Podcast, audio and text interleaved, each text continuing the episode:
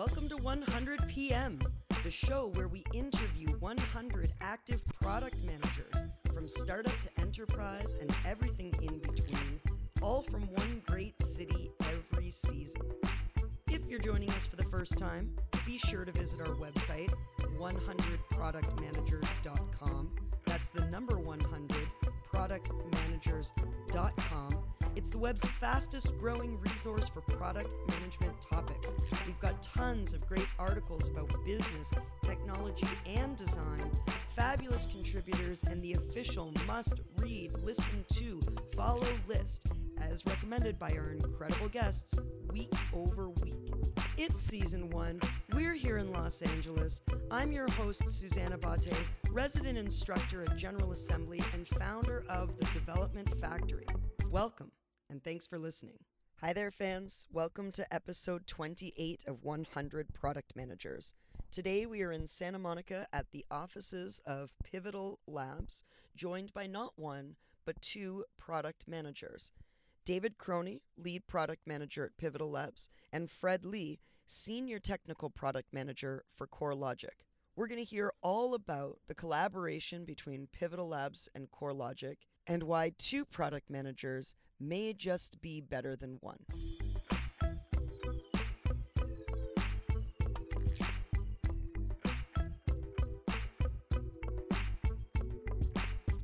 So, this is a little bit of a unique construct for the 100 PM show, having two product managers in one episode. But it's also because this construct of pairing is a little bit unique to Pivotal. And I want to talk about that. But, uh, David, first tell our listeners who is Pivotal? Yeah, Pivotal Labs is a software development consultancy. So we work with a number of different companies, enterprise and startups, to help them build software in an agile way. So, when you talk about being a, a, software development company, my impression from that is you have clients, they want to build product, they turn to Google and they're like, somebody who builds product, help, and they find Pivotal. I mean, that's probably a crude explanation. How, yeah. how it, what catalyzes the need from a client side to say, we need to build a product? And then how do they typically find you?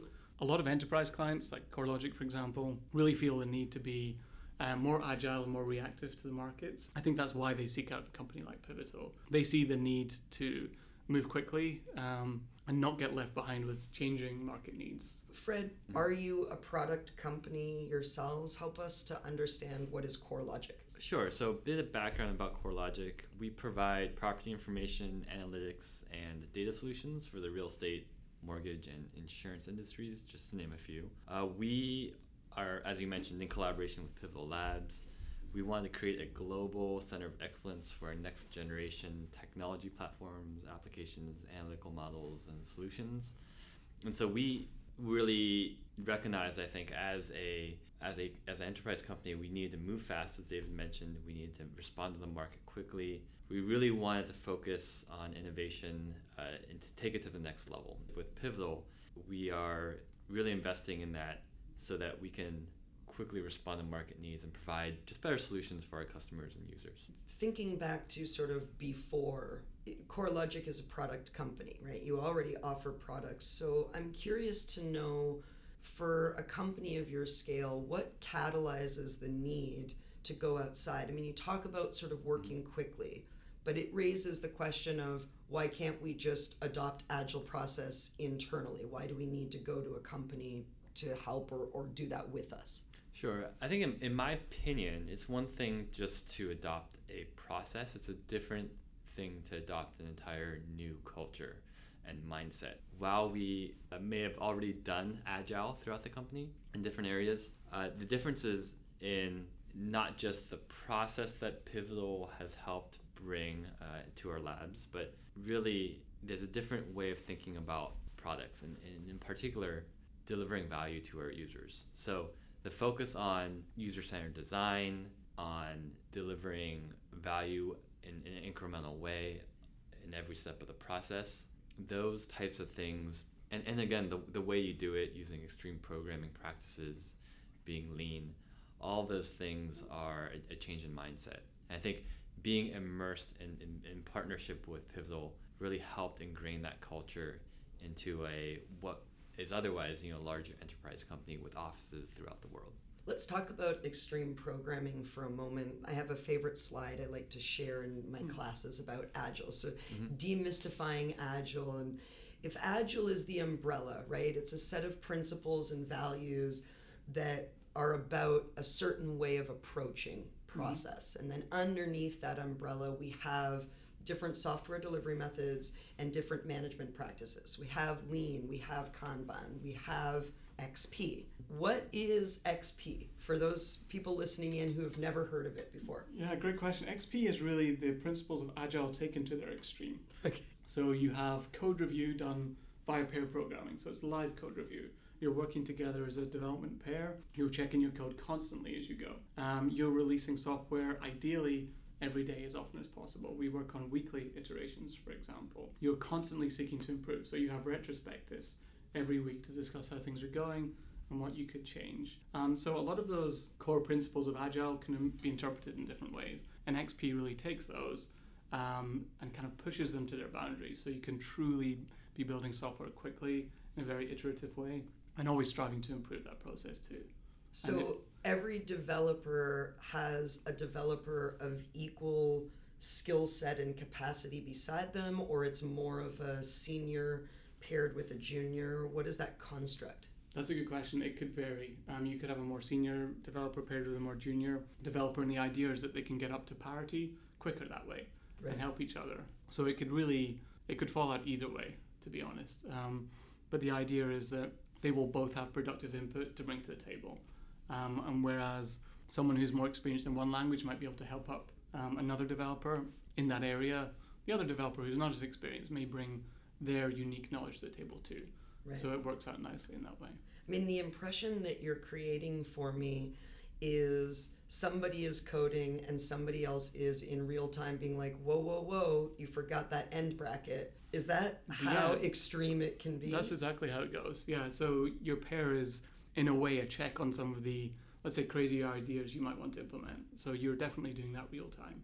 Wow. Yeah. Uh, so this is kind of the original concept of how Pivotal, as I understand it, sort of, of how Pivotal started is XP was relatively young, relatively uh, not not relatively well known, and it was kind of one of the foundational principles of what set you apart as a consultancy. But you've evolved that pair concept beyond just the developers. Yeah, indeed. We, we pair as product managers and as designers too, which is quite unique. I'd never done that before. I came to Pivotal, um, and I'm pretty sure most of our clients haven't either. So it's a really interesting idea, but I think, you know, my experience pairing with the client, the great thing about that is we can we can show them our process, our methodology, we can work on it together, and then they can start to take it and run with it and take it back to their company and start to become then a champion for the process themselves. So were you and Fred pairs at one time? Yeah, we were. We were pairs for wow about eight months almost, I think.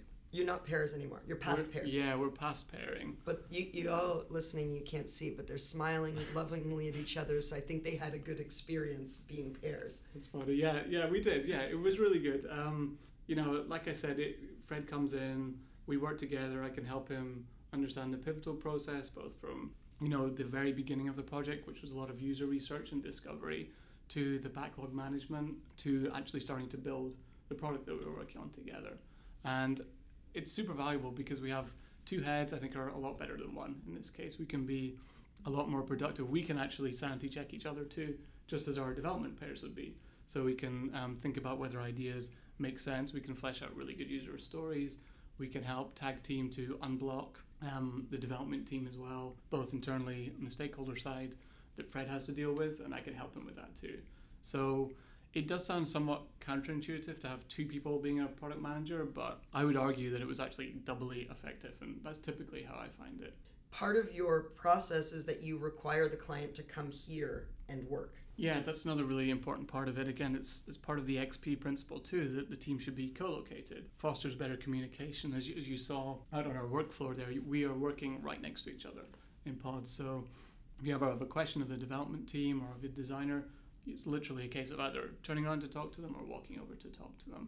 So ideally, we would like our clients to be co-located. It doesn't always work out that way. We do some remote pairing when we have to, Um, we can use Google Hangouts or appear.in something like that or a Screenhero to make that happen. But we would much rather work in person. Um, so we get that more nuanced face to face communication. And we find that it makes for a lot more effective product development that way. What does a typical team construct look like? I mean, and, and let me preface this by saying the challenge for product management is, as both of you probably know, is it can look very different depending on where you are. Do I have seven other product managers and I'm the lead of that department? Am I the CEO and the product manager and the CTO and trying to be all of those things? When you typically have a client engagement come, is it you know one PM, one designer, one coder, and then teams of six? How does it look? So ideally, it would be a balanced team of, let's say, for example, um, two to three pairs of developers, um, a client designer, a pivotal designer, a client product manager, and a pivotal product manager. That would be a typical and probably the ideal um, situation for us. Now, Fred, CoreLogic is a slightly different complexion because you actually have an innovation lab yourselves co-located mm-hmm. here with Pivotal. So did it always start that way or was it like we're having so much fun, let's not leave? I think the goal was always to adopt the culture. And I think the best way to do that, as Dave mentioned, is to be co located. We are, I think from the outset, we knew that in order to really instill that ingrained culture, it wouldn't work trying to just have people go into our existing offices and spend a few weeks there and then leave. You know, that's there's no way to plant a seed. So I think we knew from the very beginning we would have to really be set up here with Pivotal ha- you know have the the, snacks.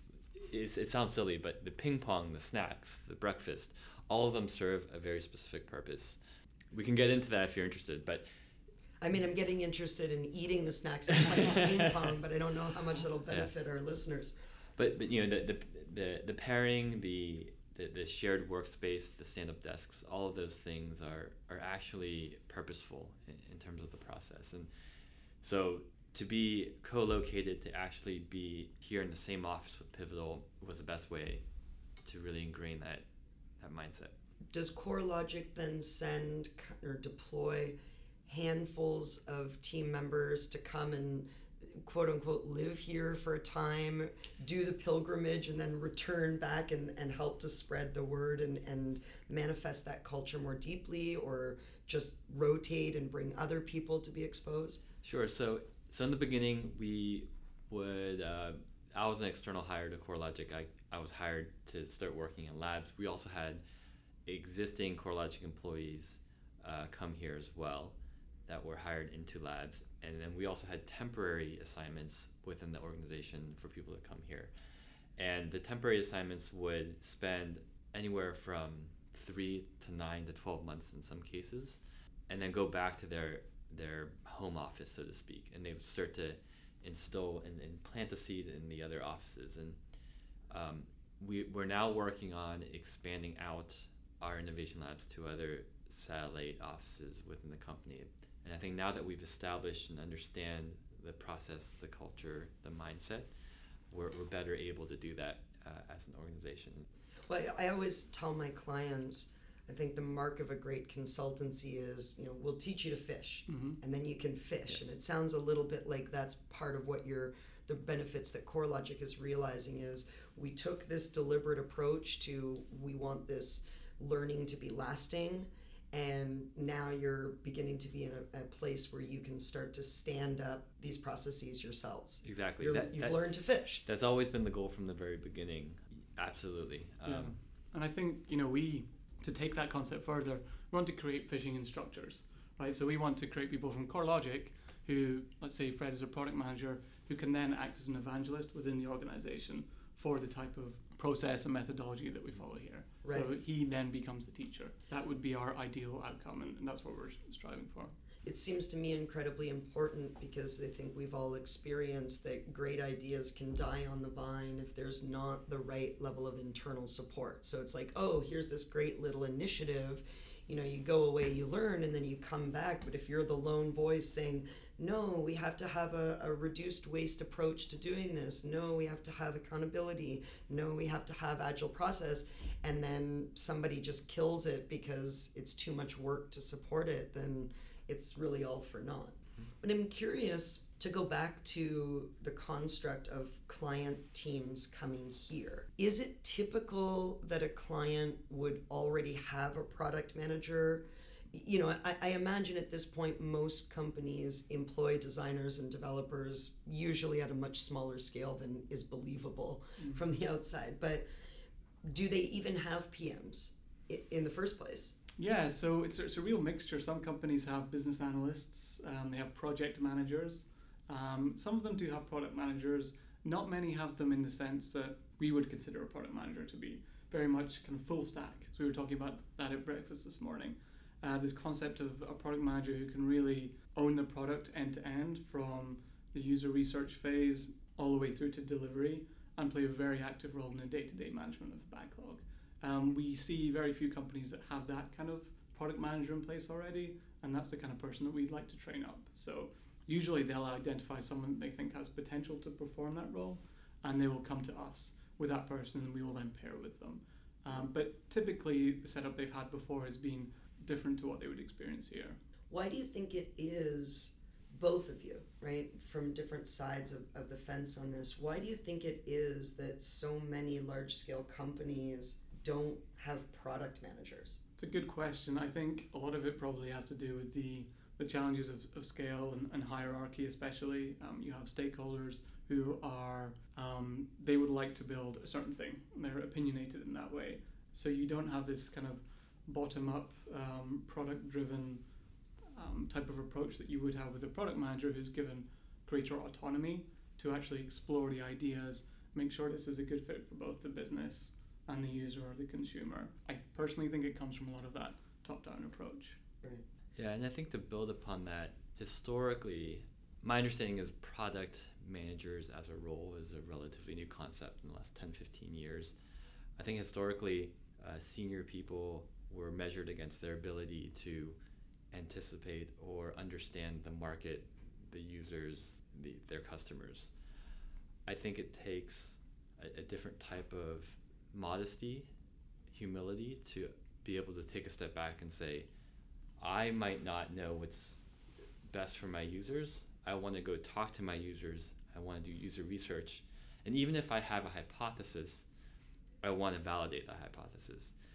And I think more recently, there's an understanding and there's a better acceptance of that sort of humility uh, for innovative companies in order to in order to make really next generation and products that really address user needs. So the whole shift in again senior management supposedly wanting to uh, you know supposedly their role is to understand that that direction versus a product manager nowadays recognizing that my job is to put this process into place and ex- execute on it so that we can come up with the right problems to solve. I think it's really beautifully put because just in life, right? There's so much pressure to look like you know what you're doing and to be right and to be the best. And you know different people growing up have different experiences of that pressure.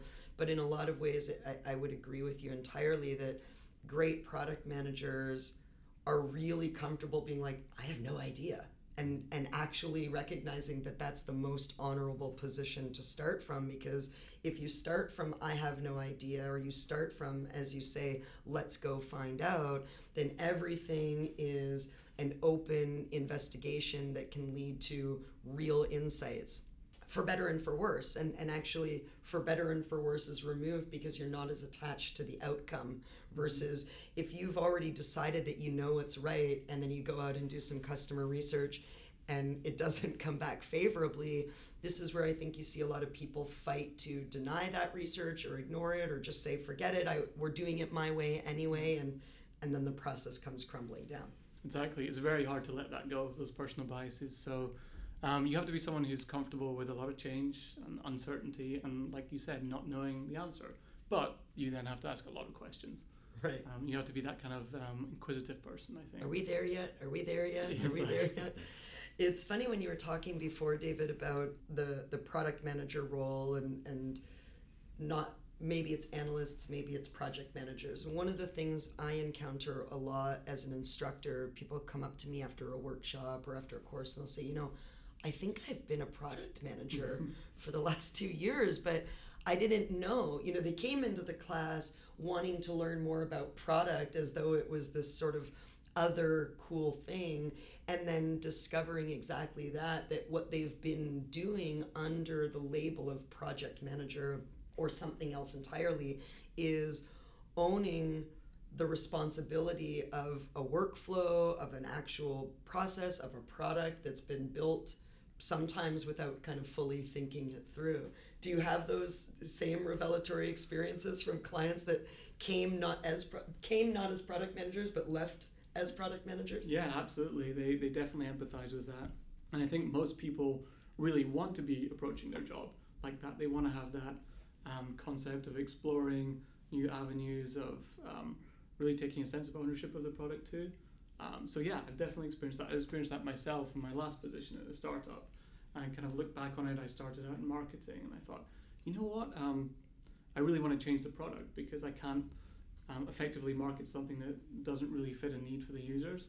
And then I realized after a year that that's what I was doing, and then I made that more formal switch into product. So I've had that myself, and I see that from clients too. I'm curious if it works equally the other way, though, where, you know, differently from the CoreLogic experience, Fred, as you described, where there is clearly buy-in and and uh, desire to have this be a lasting change. If sometimes people come, you know, they came as a project manager an analyst, they experience the reality of product management. They like anything, you know, you go away and you're like rah rah rah and you're excited, and then they get back to their office, back to the old habits, back to distractions, and then this product management role sort of collapse. Have you ever seen that I, happen? I think it can happen, and it certainly is more likely to happen if there is not um, a greater effort within the company to change things fundamentally, to change the structure of, let's say, the way the legal department is run, the way projects are funded, um, the way um, operationally things are done, all the way through to HR, for example. If that support structure isn't in, in place and the company isn't truly committed to changing the way they build product, then their people coming back in with this newly acquired knowledge are going to have a much harder time of implementing it. And it's a lot more likely that, like you say, they will fall back on the old methods because that's what they have to do to operate within the current environment. So there needs, there does need to be a big shift. And I think going back to your earlier question about why companies come to us, I think they are recognizing, um, to the point Fred made er- earlier, that you don't always know the best um, answer for a product. Um, as a, a senior manager, for example, they're recognizing that and they want to come to Pivotal to become better at understanding um, truly what makes a successful product. Right. And one of the essential distinctions that I tell clients all the time is products are not projects, right? We're not building a campaign microsite for a contest that we're going to run for six weeks.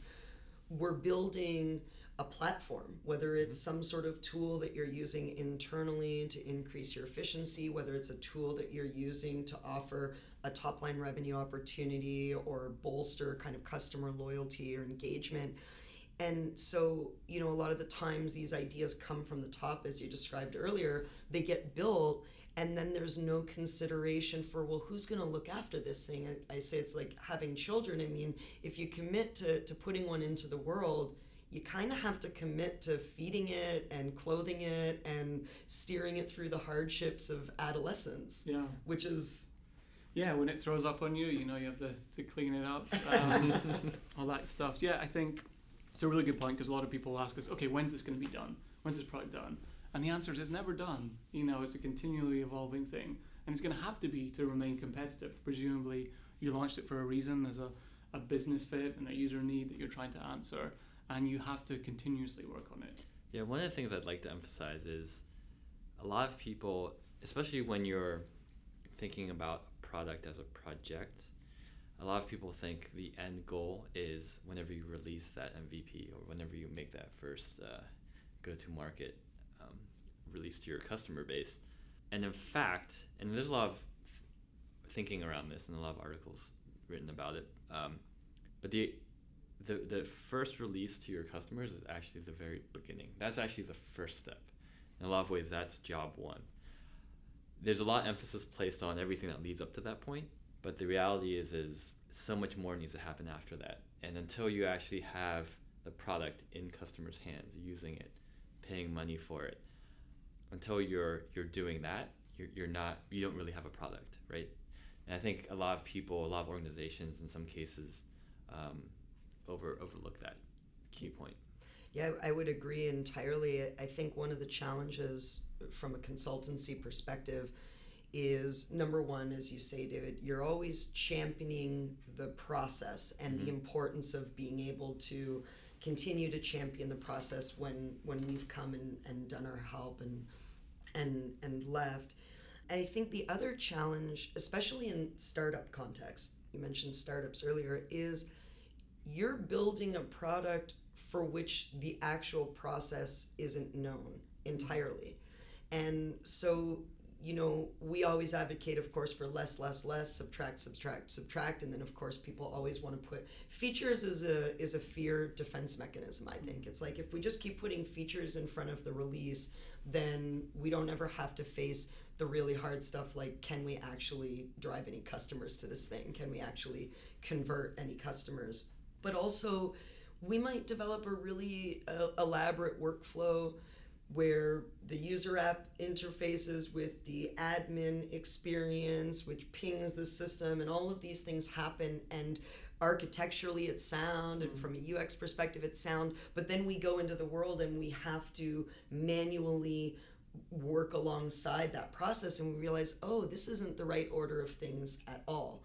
And you know, I've had certainly the experience where kind of clients come back and there's this sense of, you should have known how this was going to work. Have you ever had that where it's like, and I think what, why I'm bringing it up, Fred, is because it speaks to your point about getting it to market is the beginning, not the end, because that's when the rubber hits the road. And then all of these realities meet you and you have to say, well, we've got to make a change. We've got to adjust the code. And if you're thinking about it project centric, then I already spent 60 grand, 600 grand. Now you're telling me I have to spend half that again to change these things. Don't you guys know what you're doing?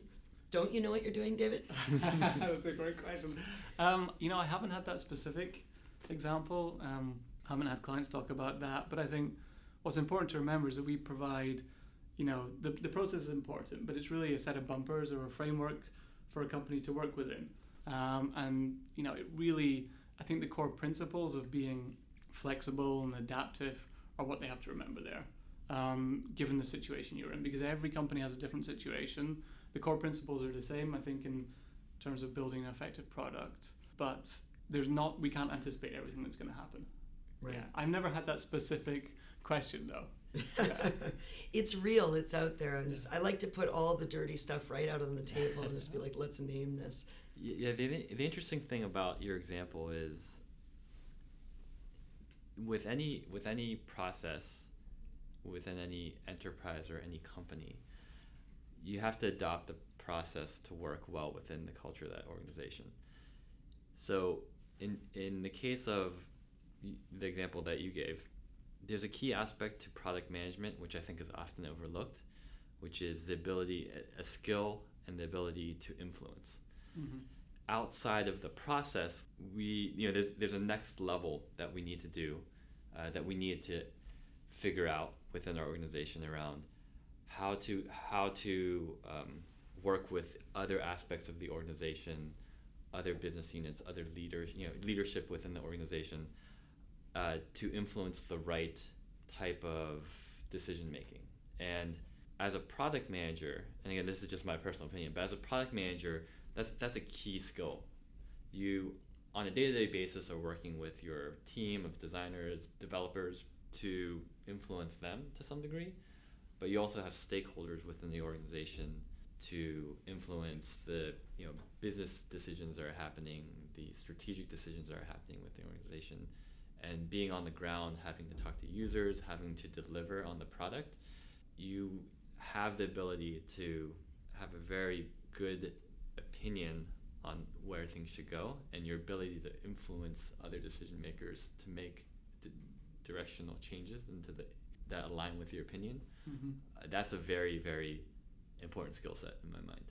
Yeah, I'm, I'm so glad that you brought that up, Fred. I just last night I was having dinner with a friend and, and she asked me what what's the most challenging part about the work that you do with your clients? And I didn't have a long list because I really love the product work, but one of the things that I said is it can be frustrating when you're advocating for the decisions that are right and i don't mean right from an ego perspective i mean right from a, a lean perspective you know let's let's walk before we run you don't need to you don't need to spend this much money right now you need to spend one fifth of it and see if you can prove out just this one tiny piece Mhm. and you know i bring I, I take that very seriously it's like i want you to succeed in a landscape where it's actually really difficult to succeed, right? Like the odds of succeeding are one in 10. And I want to give you your best possible chance. And I want to do that by infusing the mistakes that I've made from the past, the, the best practices in the process. I want to save you money. I want to save you aggravation. And then at the end of the day, they're like, thank you, but no, we're going to do this. I, I, you know, I think that's kind of a, a really challenging piece. And then I remember that the benefit of being in a consultative capacity is you can say, okay, well, that's they're, they're on their path. But I'm curious, Fred, in the context of being internal, Mhm. and as you describe that, of sort of having to advocate internally, it's more challenging. It's the same feeling, I would imagine, of, of really knowing what you think is the right thing to do and being met with extreme resistance or being overruled. But then you also have to kind of stay there and be in it. Or or as many people have been faced with, then they leave a company because it's it's it's too difficult to reconcile the differences. But can you talk about experiences, either your own or folks that you know that have had to be in that difficult moment? Sure. Without going into specifics, uh, the, the first thing I'd like to say is having a culture of collaboration is key, right? We being able to have those open discussions and understand the reasons behind them, even if they're opposing viewpoints, and having a culture of being able to have that open discussion is, is really key. Given that, you know, there's there's different again going back to influencing. There's there's there's different sort of leadership. Again, this is sort of a leadership thing, so this kind of helps with any of your listeners out there who are looking to get into product management. But there's there's different styles or tactics that can be used to influence people. One of them is rationalizing, which is around providing facts. So you can always go back and say, this is what we found in our user research. This is what users are saying. If there's a different opinion, that's fine. And I, like I mentioned earlier, being modest and humble, being able to say, okay, well, we have this hypothesis. Let's agree to disagree on if we have different opinions about it, but at least let's agree to do some research just to validate that hypothesis. I think that helps address a lot of sort of product decisions. Um, if you can always tie it back to what users are really giving feedback on, that helps.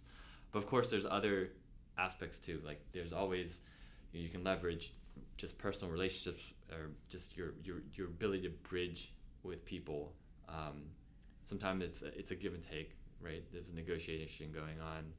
Uh, sometimes it's sometimes it is just someone more senior saying we're just going to do it this way for these reasons, and they might be valid reasons. They might disagree with some of your findings, but you know it's it's a discussion. It's a collaboration.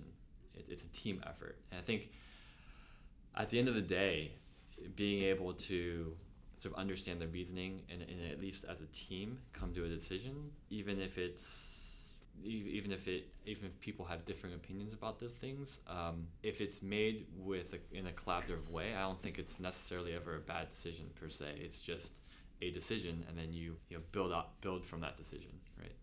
I- think what Fred's decided, um, describing there is a key trait of a good product manager is empathy. It's empathy for your team, it's empathy for the stakeholders, for the user, because you're this person in the middle who has to connect all the dots and has to make this work successfully. And even if you believe your logic and your reasoning is sound and um, the person on the other end doesn't seem to be listening to it, you have to, you still have to empathize with them. You have to put yourself in their shoes and understand why they might be reacting in that way. It's, it's key for product managers. We talk a lot about uh, empathy on the show and the importance of the skill, but remembering empathy for the team, I think, is an important one. I mean, mm-hmm. sometimes we frame it as, you know, as a product manager, you're a translator, but I think implied in that skill of being a great translator of communicating developer concerns and needs and designer concerns and needs is an underlying, I understand where they're coming from. Yep. I'm curious to know what you think about the role of gut instinct in in this day and age. You know we're we rely as a discipline so much on the scientific method as you were talking about and for very good reason as you described. And yet there are sometimes cases to be made for we're looking at the data wrong. I know this is right. We just haven't pivoted to the exact place. You know how much room do you allow for that I think gut instinct is very useful when you need to make a decision quickly because making a quick decision can enable you to um, release your product, get feedback quicker, um, and really understand if you're going down the right path or not. That's when I think it's super useful. I think you can be paralyzed by indecision sometimes when making product decisions that seem really important. They may or may not be, but you have to make that decision. And I think that's where gut instinct can actually be quite useful in terms of making a decision going down a path and being willing to change that decision um, and certainly measure the implications of that. That's what I think is useful. Yeah, and, and your comment made me think of something around the goal, right? If, if the goal is, so in a traditional waterfall, the goal is more to reduce waste, to, to do something and do it once, whereas in Agile, there's not necessarily a focus on getting it right the first time. There's a focus on let's deliver value to the user as quickly as possible. We may very well know that the way we're doing it might not be perfect, but at least we can get it out there, get some feedback, and then iterate on it. And so you might iterate and you might quote unquote have waste because you're redoing things. But again, the goal is not to limit the amount of reuse. The goal is to deliver value as soon as possible. Right, and I think that's the the sentiment of that is the fail fast, learn fast yeah. kind of things. Don't be afraid to be wrong, be prepared to quickly learn why it was wrong and then make an adjustment. Mm-hmm. Yes. You talked before, David, about you were at a startup before. Mm.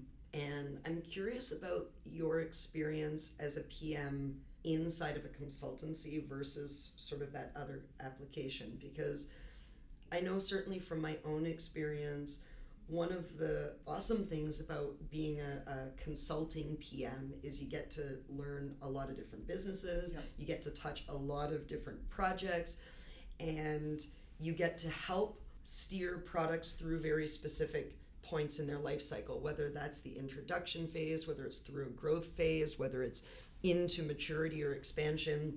But at some point, you have to say goodbye, and you know you can fall in love with these things a little bit and and do you miss the role of being able to be kind of married to a single product and, and potentially be the one or one of the ones to steer it through its entire destiny? I do miss some of that. There's always a twinge of, of that that I, I miss. I I think on balance though I value the the breadth of experience I get here um, in the consulting role more than that sense of ownership because I think it was a lot of fun launching a product, especially a user facing product where you could see the numbers come in. You could look at Google Analytics. You could see who's using your product in real time, if it was going well or if it wasn't. And that was awesome. It was a great feeling. Um, I don't know how much of that is ego as, as opposed to just a sense of fulfillment. Um, and I get just as much fulfillment from helping companies start to research and launch a product as I did with actually quote unquote owning a product.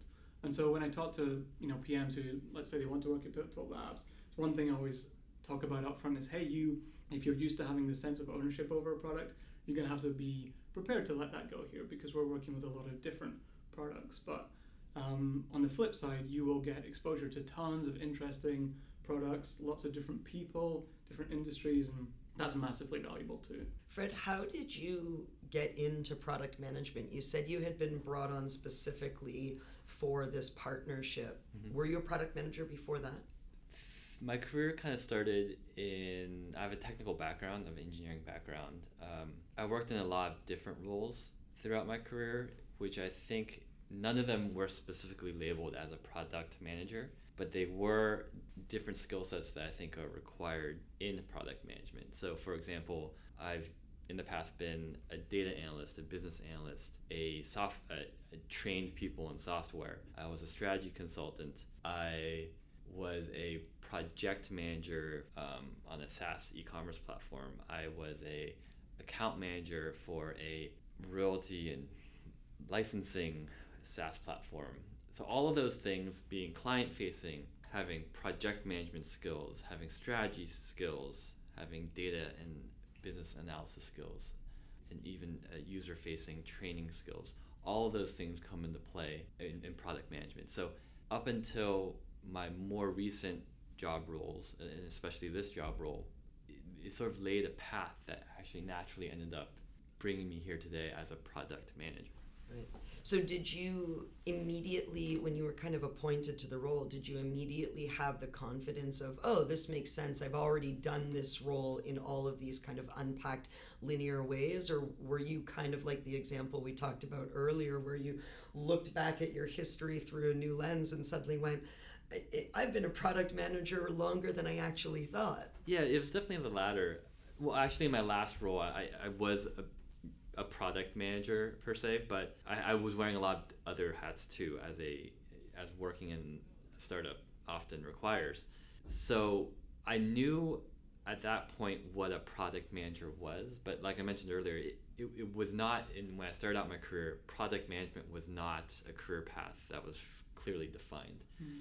Along the way, I just realized, oh, all of my interests and all my skill sets in the tools that I've built along the way actually fit into this this newly defined well, was new to me this newly defined role that's labeled as product management and so from that point on 2012 and onward then I realized okay I want to be a quote unquote product manager. Your title is actually Senior Technical Product Manager. And I have to ask this question because I get asked this question all the time. Just how technical does a technical PM need to be? So that's a good question. I think it really depends on the organization.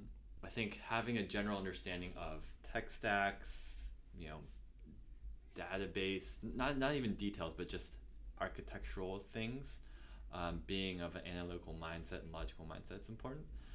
I wouldn't necessarily say anything I do today is super technical. I'm not necessarily uh, reviewing code, for example.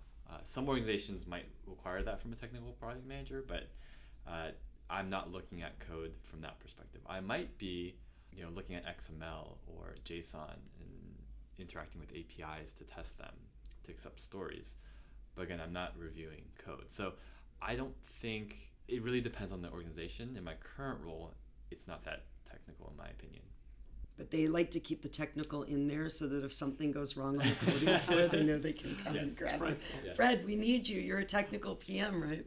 Okay, let's do get the job, learn the job, love the job. Um, this is a segment we do regularly on our show. Start with you, David.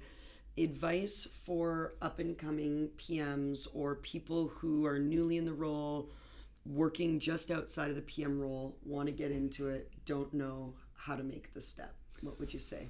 Yeah, so um, my first advice would be to find a company that you really believe in, certainly in terms of culture um, and ideally product as well. Because you want to be working for a company where you're, you're passionate about um, the way that they're building product and the products they're building. So that's, I think, is the first thing.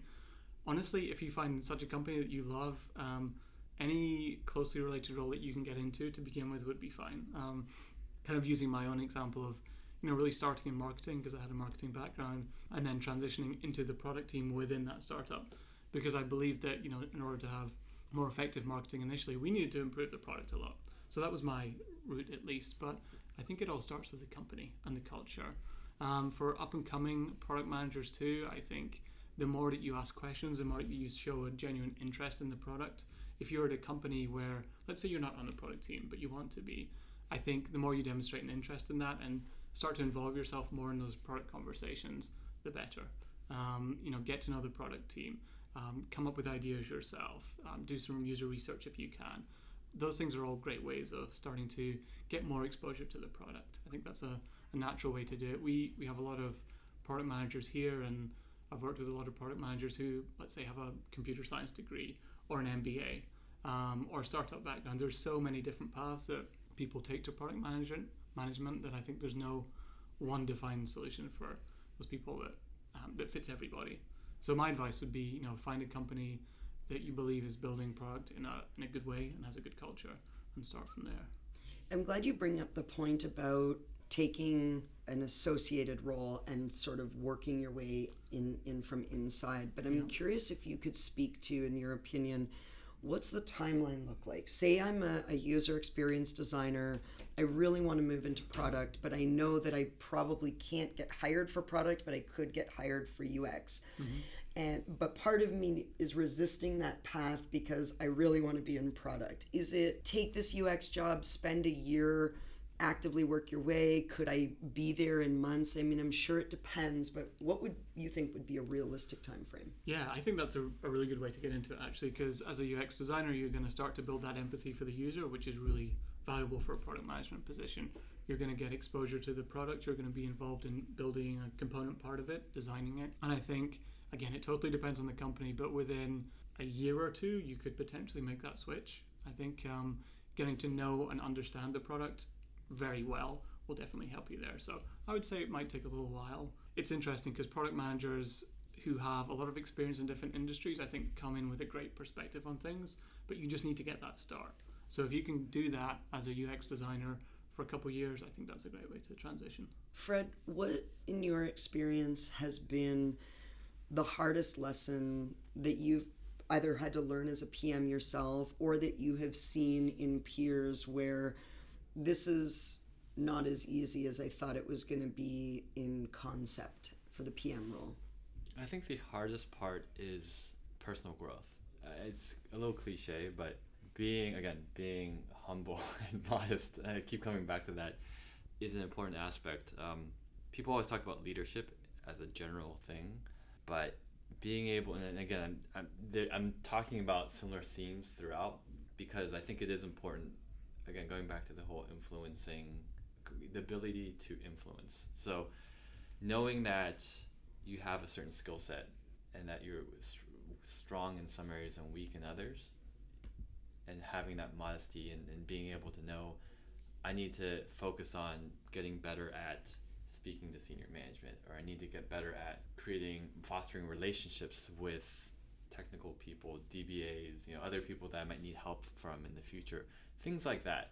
Recognizing that and being able to have a concerted effort to focus on developing those those weak points that you might have in your toolbox, so to speak. What about your favorite thing about this job? I mean, you've, as you described earlier, you've done all of the jobs mm-hmm. and you seem to have settled into product management, at least for now. What is it that you love about the PM role? I think it is the ability to flex and use a lot of different muscles, so to speak. It requires wearing a lot of different hats, again, depending on where, what phase a product's in. But having every day almost not necessarily being the same and always being challenged, um, both from a operational perspective, but from a personal growth perspective as well, is is one of the rewarding things. I feel like I'm becoming, I'm leveling up in my personal skill set, but also in my ability to deliver value to the company and ultimately to users. It's a full body workout. Yeah. I was going to say it's CrossFit. I had no idea. David, what about for you? What is it that you love about this role? I love the fact that I get to interact with so many different types of people, from the development team to designers to stakeholders to users. I love the variety in the job too. I'm someone who likes to always be learning about new things. Um, and so that part of it is very appealing to me. Um, I think that's what I get the most from it. Cool. Any recommended resources that either of you want to contribute to our, our growing list at 100productmanagers.com? Could be books, podcasts, blogs, anything that has helped you shift your perspective fundamentally or yeah i suppose i would have to have to say i'd have to recommend um, xp explained by kent beck so the the xp uh, bible i suppose as it were it's a really great book. It just kind of outlines the concepts of what we're doing and why we're doing it. Um, working in collaborative teams, building software quickly, getting fast feedback. it's just a really good book to explain certainly what we do here at Pivotal. Um, and I think it, if you read that, you'll have a good understanding of what agile means. Do you make your clients read that book as part of their uh, Typically, we definitely recommend that. Have you read it, Fred? I've read it. yeah, good. Okay, there we go. There's a follow-on book also, uh, Planning XP. Planning XP is, is good too. Um, and then there's Just Enough Research by Erika Hall as well. Really good book in terms of helping you to understand um, what constitutes good user research. How are you going to make those informed decisions that shape your product? Beautiful. I would recommend that too. Thank you, Fred. Anyone that's new to product management or looking to get into product management should definitely read the General Assembly book on product management. Yeah. That's a good intro. Jacques Busatil. Yep. The Lean Startup is also uh, re- very good reading. And in terms of a blog, uh, you should definitely subscribe to Product Manager HQ. Uh, they provide weekly articles, there's a Slack channel. Uh, it's definitely worth checking out. Awesome. Great, great resources. A few new ones too to add to our list. So that's awesome. Uh, last question. Uh, I'll ask you both. Fred, I'll start with you. Do you have a personal or professional mantra that you kind of use to guide the way that you move through the world? I think it would have to be a lot of what I've been saying throughout the interview, which is uh, being humble, having humility, uh, knowing that you don't have all the right answers, but having confidence in your ability to figure out what the right answers are. David? Yeah. So professionally, I would say um, do what do what works, do what's right, and be kind. Those are the values that we have at Pivotal, and I think the last one especially is super important. So never assume bad intentions of someone. Always assume good intentions and be kind. I think that's something that will help help you and will go a long way in the workplace um, and also in your personal life too. So I really like that um, set of values we have because it's pragmatic and it's also like Fred says, it reflects um, an element of humility and, and the ability to empathize with other people too. So I really like those three core values we have. Beautiful. Thank you both so much. Should we go and take some of that bulk candy in the kitchen and really play some ping pong and enjoy the rest of our day I here? think we should do it. Yeah. Cool. Thank you both.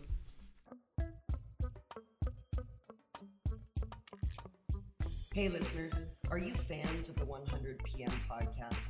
If you are, we'd be so grateful if you could head on over to iTunes, click subscribe, and give us a five star rating. Maybe even take a minute to give a review. Tell other listeners what it is that you think is great about the show. The more great reviews we get from listeners like you, the more opportunity we're going to have to get exposed to more and more listeners all across this great country. So please head on over to iTunes, rate 100 PM. We're so grateful. We'll see you next week.